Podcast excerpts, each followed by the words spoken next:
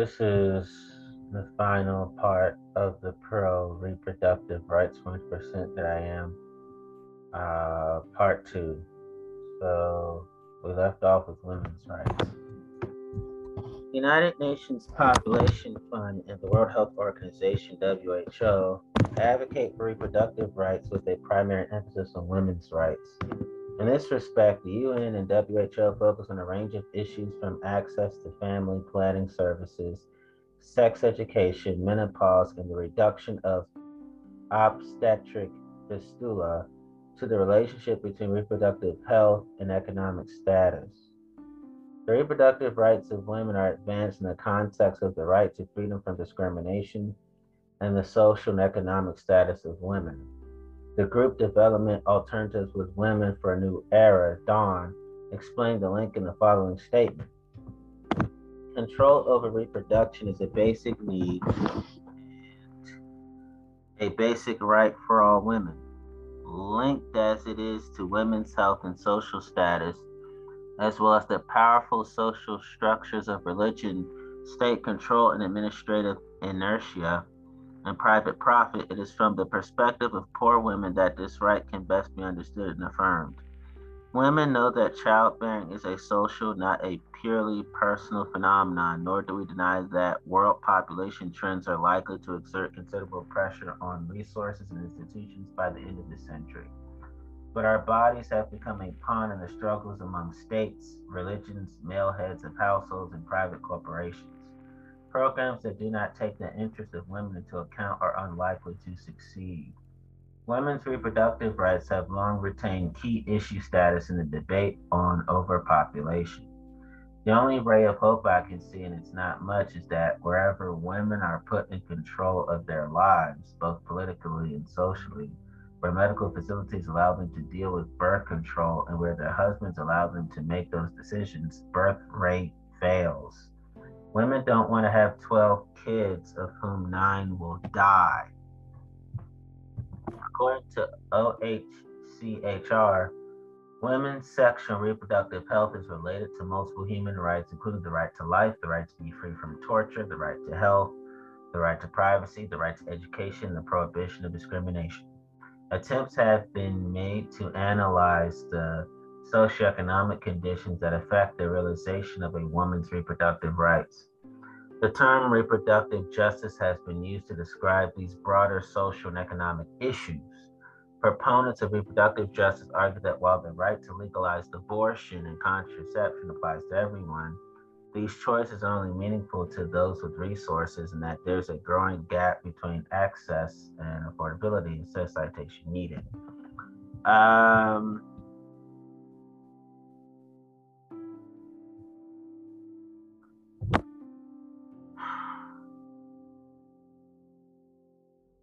I am for legalized abortion. I am for reproductive justice. I am for the, you know, I, I'm supportive of the right to health, the right to privacy, the right to education, prohibition of discrimination. I deeply honor the right to life, the right to be free from torture. Um, you know, overpopulation is a is something that we should be um, concerned about. Um,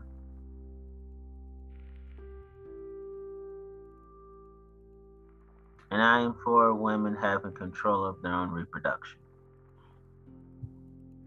Okay, so now we're talking about men's rights.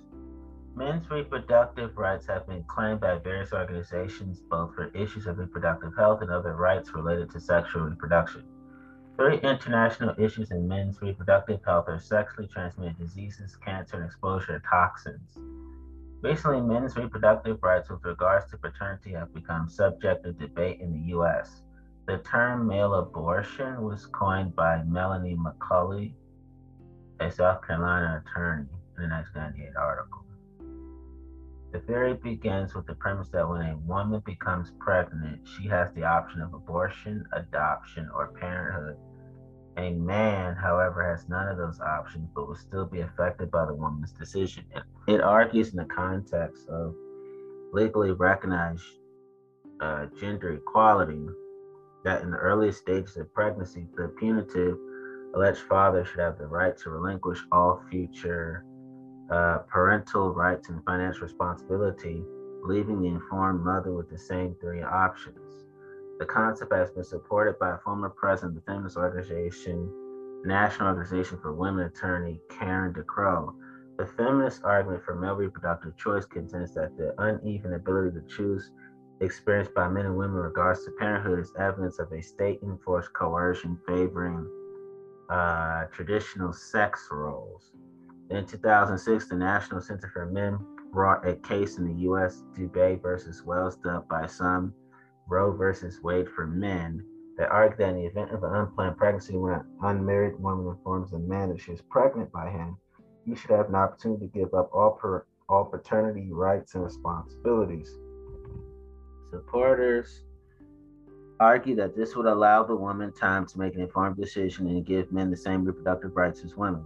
In its dismissal of the case, the U.S. Court of Appeals Sixth Circuit stated that the Fourth Amendment does not deny to the state the power to treat different classes of persons in different ways. The opportunity to give men the right for a paper abortion is heavily discussed. Sperm theft is another related issue.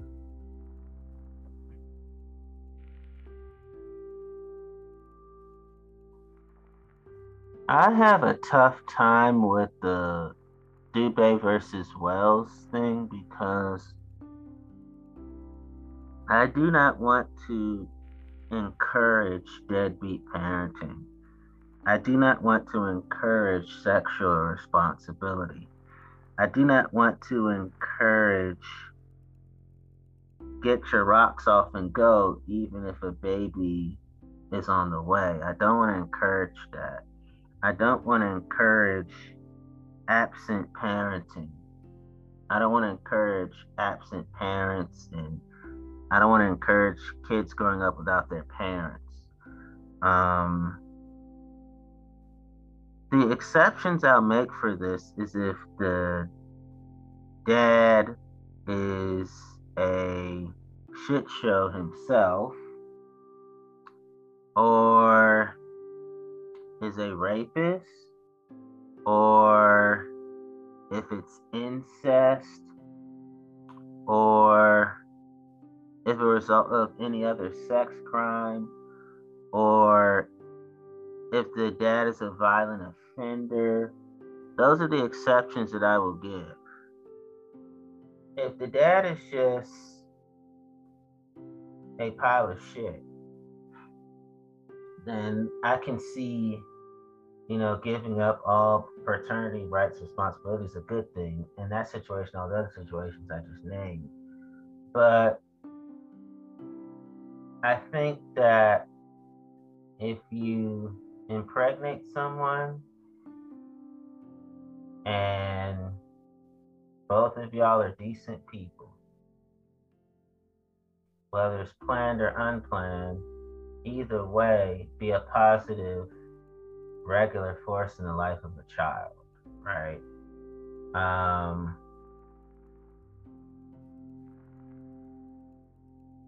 I think those these ways too, because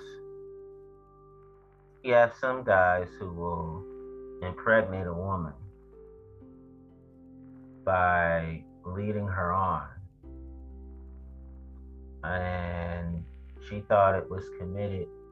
He had a casual sex mind. So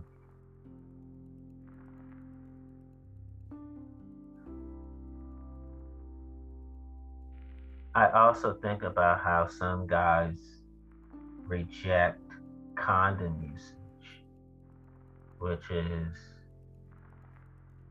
a fucking disgrace to me which is a fucking tragedy to me. Uh, you got kid, you got babies born in fucked up circumstances.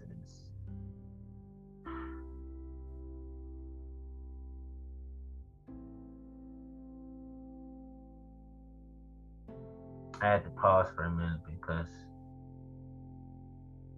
I was a baby born in fucked up circumstances myself. I was born into shit. Those are the type of motherfuckers that were in my life as an infant.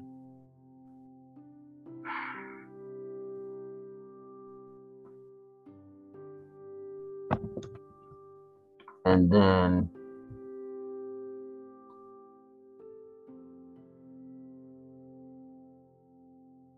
got this paper abortion thing, like opting out of any rights, privileges, responsibilities toward the child, including financial support before the birth of the child to do that. Again, if you are a committer of sex crimes, violent crimes, and you're or just ancestral, then I support paper abortion for those kinds of people, kinds of shitbags. But if y'all are decent people, planned or unplanned, take a stand for the well-being of the child and be a positive regular force in that kid's life. Sperm theft, also known as unauthorized use of sperm, sperm jacking, or spurgling, cursing a man semen is used against as well. I don't think that's very common, but I won't deny that it happens. I think sperm theft is jackassness to a high degree.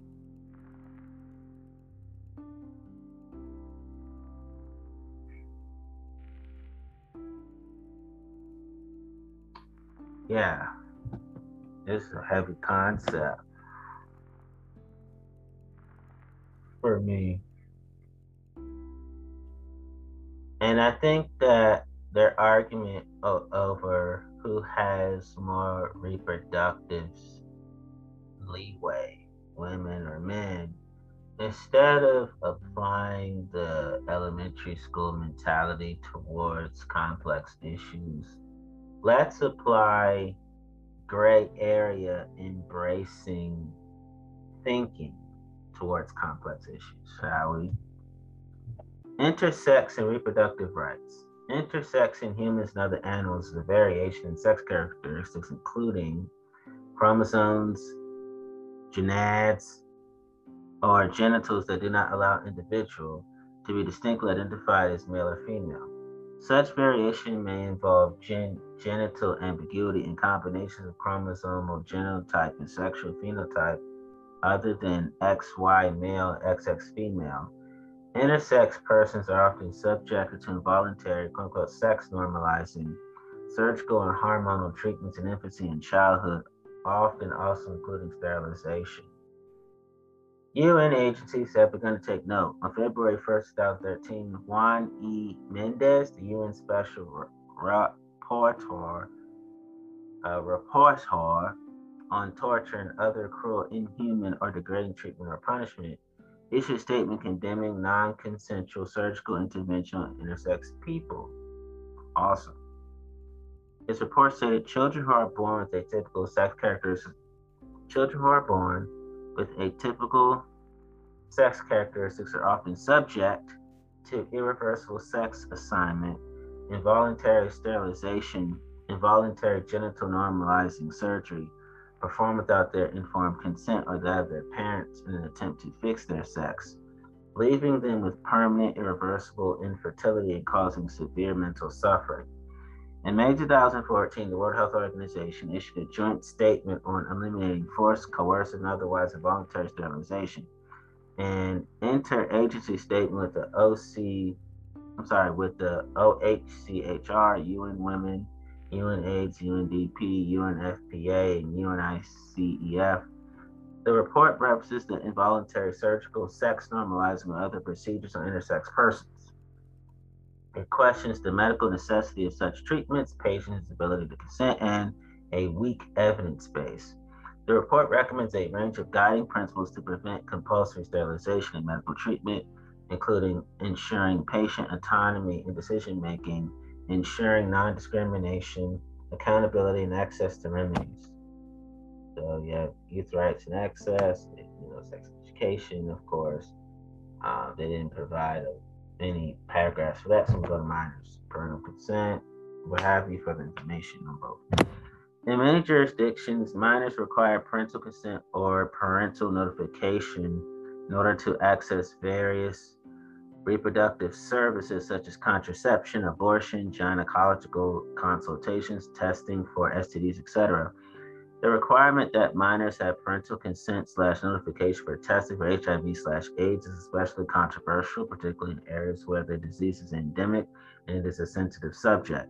Balancing minors' rights versus parental rights is considered an ethical problem in medicine and law, and there have been many court cases on this issue in the US.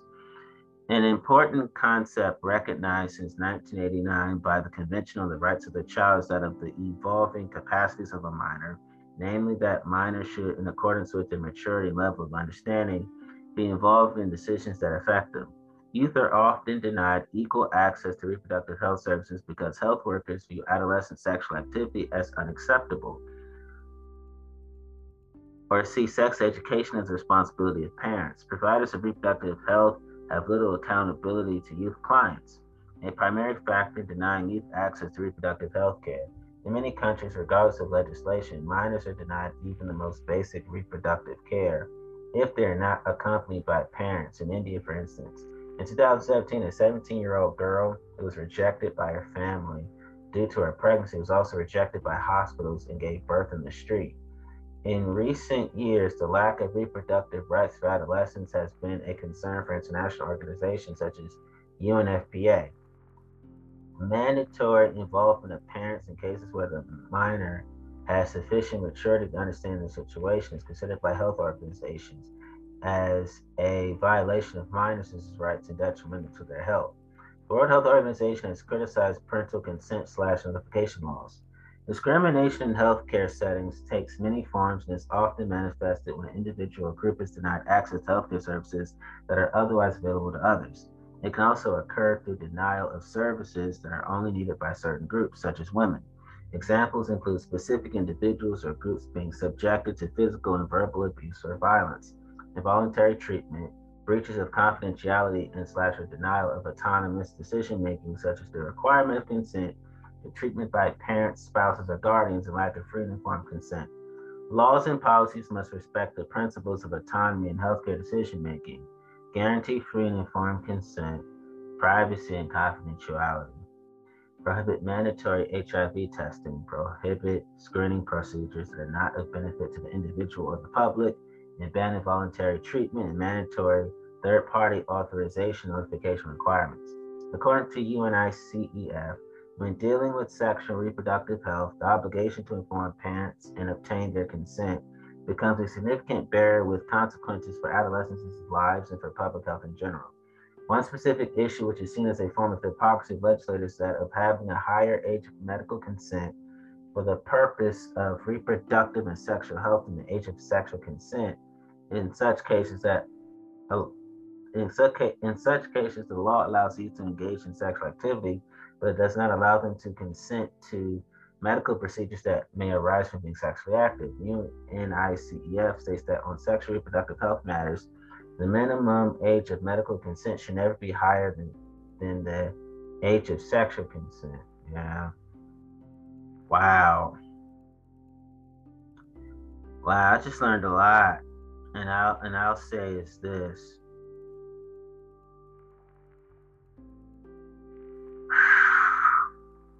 I think that when we remove the hypocrisy and understand that not everybody has parents that they can talk to about uh, sex and sexuality, right? Or just anything very important in general and parental consent slash notification laws, in my view, don't do a good job of creating uh, safety where people can experience comp- healthy, comprehensive sex education. Because giving birth in the street directed by hospitals that's some heartless shit. That's what I call assholism. Or as I like to say, fucked up ass motherfuckers. That's what the hell I say.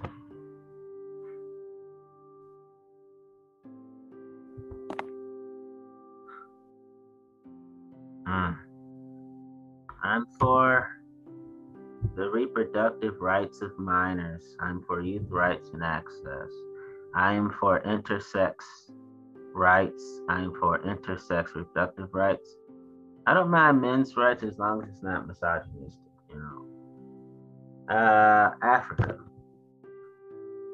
Further information: HIV/AIDS in Africa, even though HIV and AIDS can't be anywhere. Just want to say that.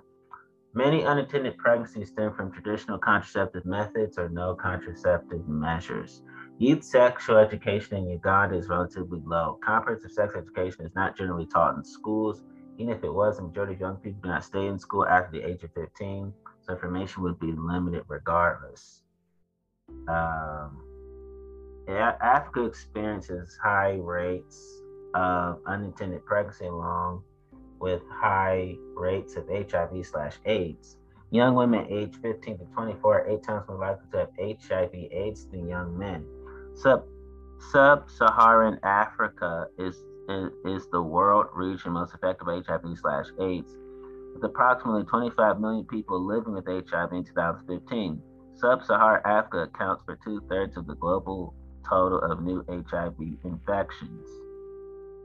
Attempted abortions and unsafe abortions are a risk for youth in Africa. On average, there are 2.4 million unsafe abortions in East Africa, 8.1.8 million in Western Africa, over 900,000 in Middle Africa, and over 100,000 in Southern Africa each year.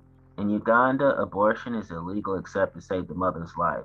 However, 78% of teenagers report knowing someone who has had an abortion. The police do not always prosecute everyone who has had an abortion. An estimated 22% of all maternal deaths in the area stem from illegal, unsafe abortions. Um, ad promoting abstinence in, in Ghana, no sex ed, anti HIV slash AIDS, signage, abstinence only sex education is a form of sex education that teaches not having sex outside of marriage most often excluding other types of sexual and reproductive health education, such as birth control and safe sex. Comprehensive sex education, by contrast, covers the use of birth control and sexual abstinence. First of all, I think abstinence only sex education is complete bullshit. I think the whole don't have sex outside of marriage, I strongly disagree with that. Um, I I I am for birth control. I use condoms. I uh, and that means that I'm for safe sex. I have it, so why not support what I do, right? And comprehensive sex education? Hell yes, damn it. That's what I say. Um, I support uh, people's right to abstinence, but that's not my thing. Never happened, never will be. Say no to sex, virgin power, virgin pride, avoid HIV slash AIDS. Uh, again, women and girls are reduced to virgins and whores. The it's just very repugnant to me. I hate the Madonna whore complex.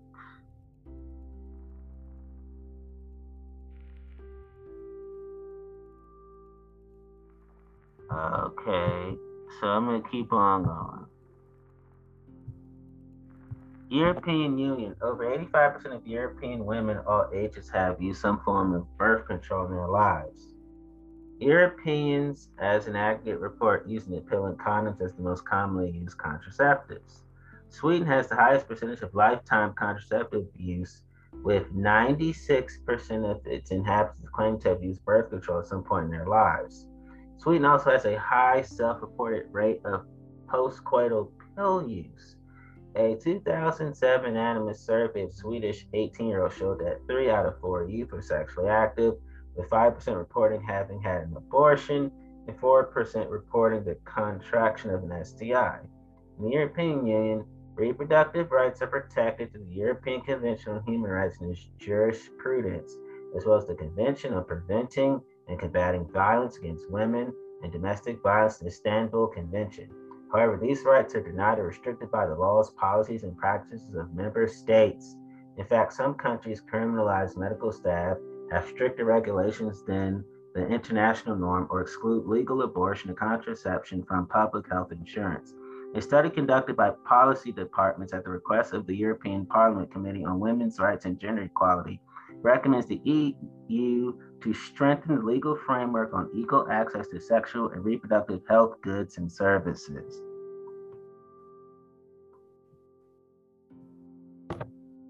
Wow. Um, woo. So, I hate unintended pregnancies. Um, unsafe abortions grieve my heart. The maternal deaths from illegal and safe abortions grieves my heart. The police in Uganda are hypocrites. Uh,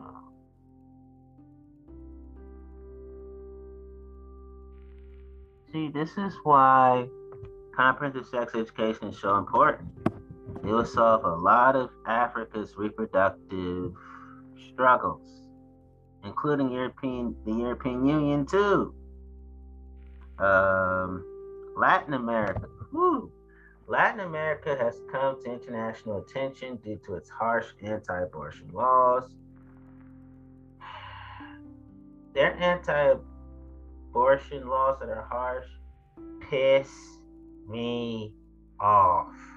Latin America is home to some of the few countries of the world with a complete ban on abortion, without an exception for saving maternal life. In some of these countries, particularly particularly in Central America, the enforcement of such laws is very aggressive. El Salvador and Nicaragua have drawn international attention for strong enforcement of their complete bans on abortion. In 2017, Chile uh, relaxed its total ban, allowing abortion to be performed when the woman's life is in danger, when a fetus is unviable, or in cases of rape. In Ecuador, education and class play a large role in the definition of which young women become pregnant, which do not 50% of young women who are illiterate get pregnant compared to 11% of girls with secondary education. The same is true to, for poor individuals. 28% become impregnated, while only 11% of young women in wealthier households do.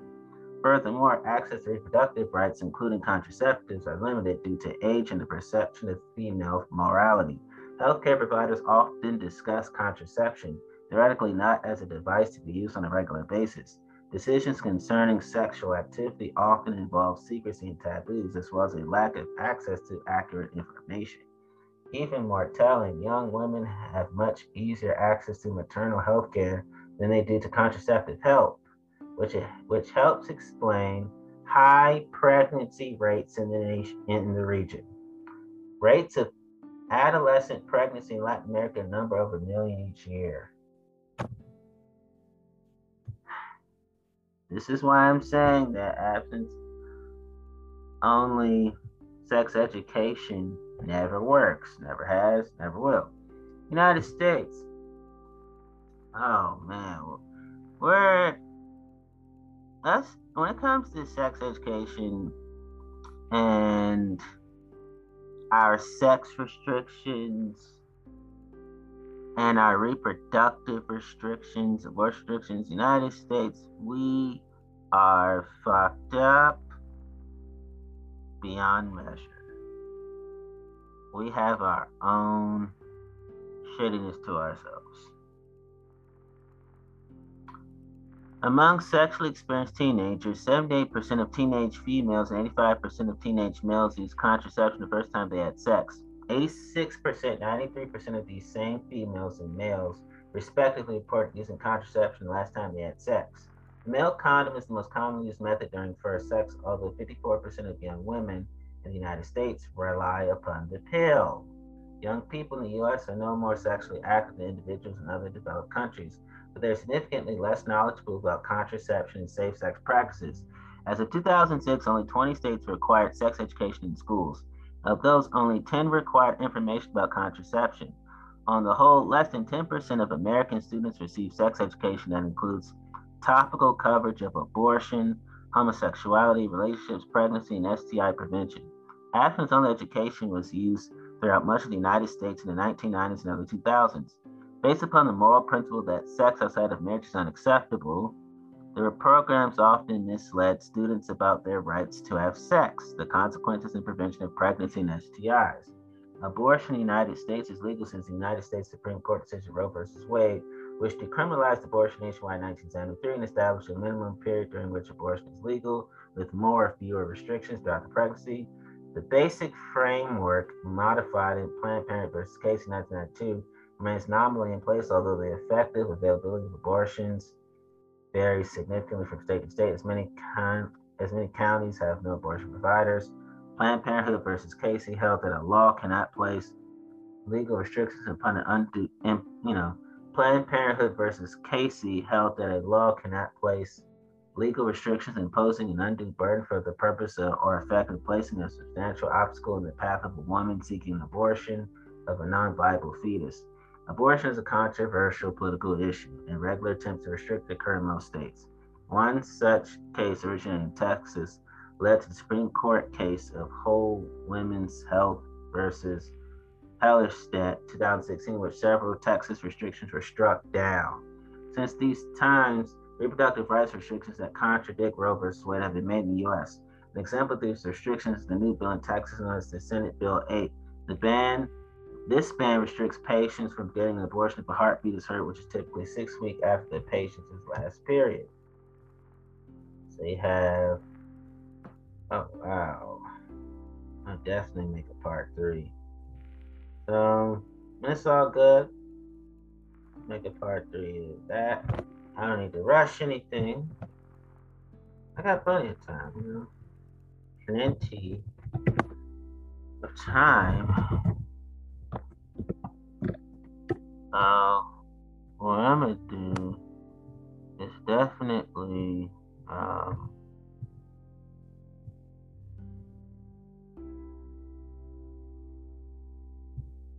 I'm gonna finish the rest of my abortion episodes tomorrow for sure. I got plenty of time and go for it. I just gotta do it when I have all the time. I'll be do- I'll be finishing the rest tomorrow, y'all.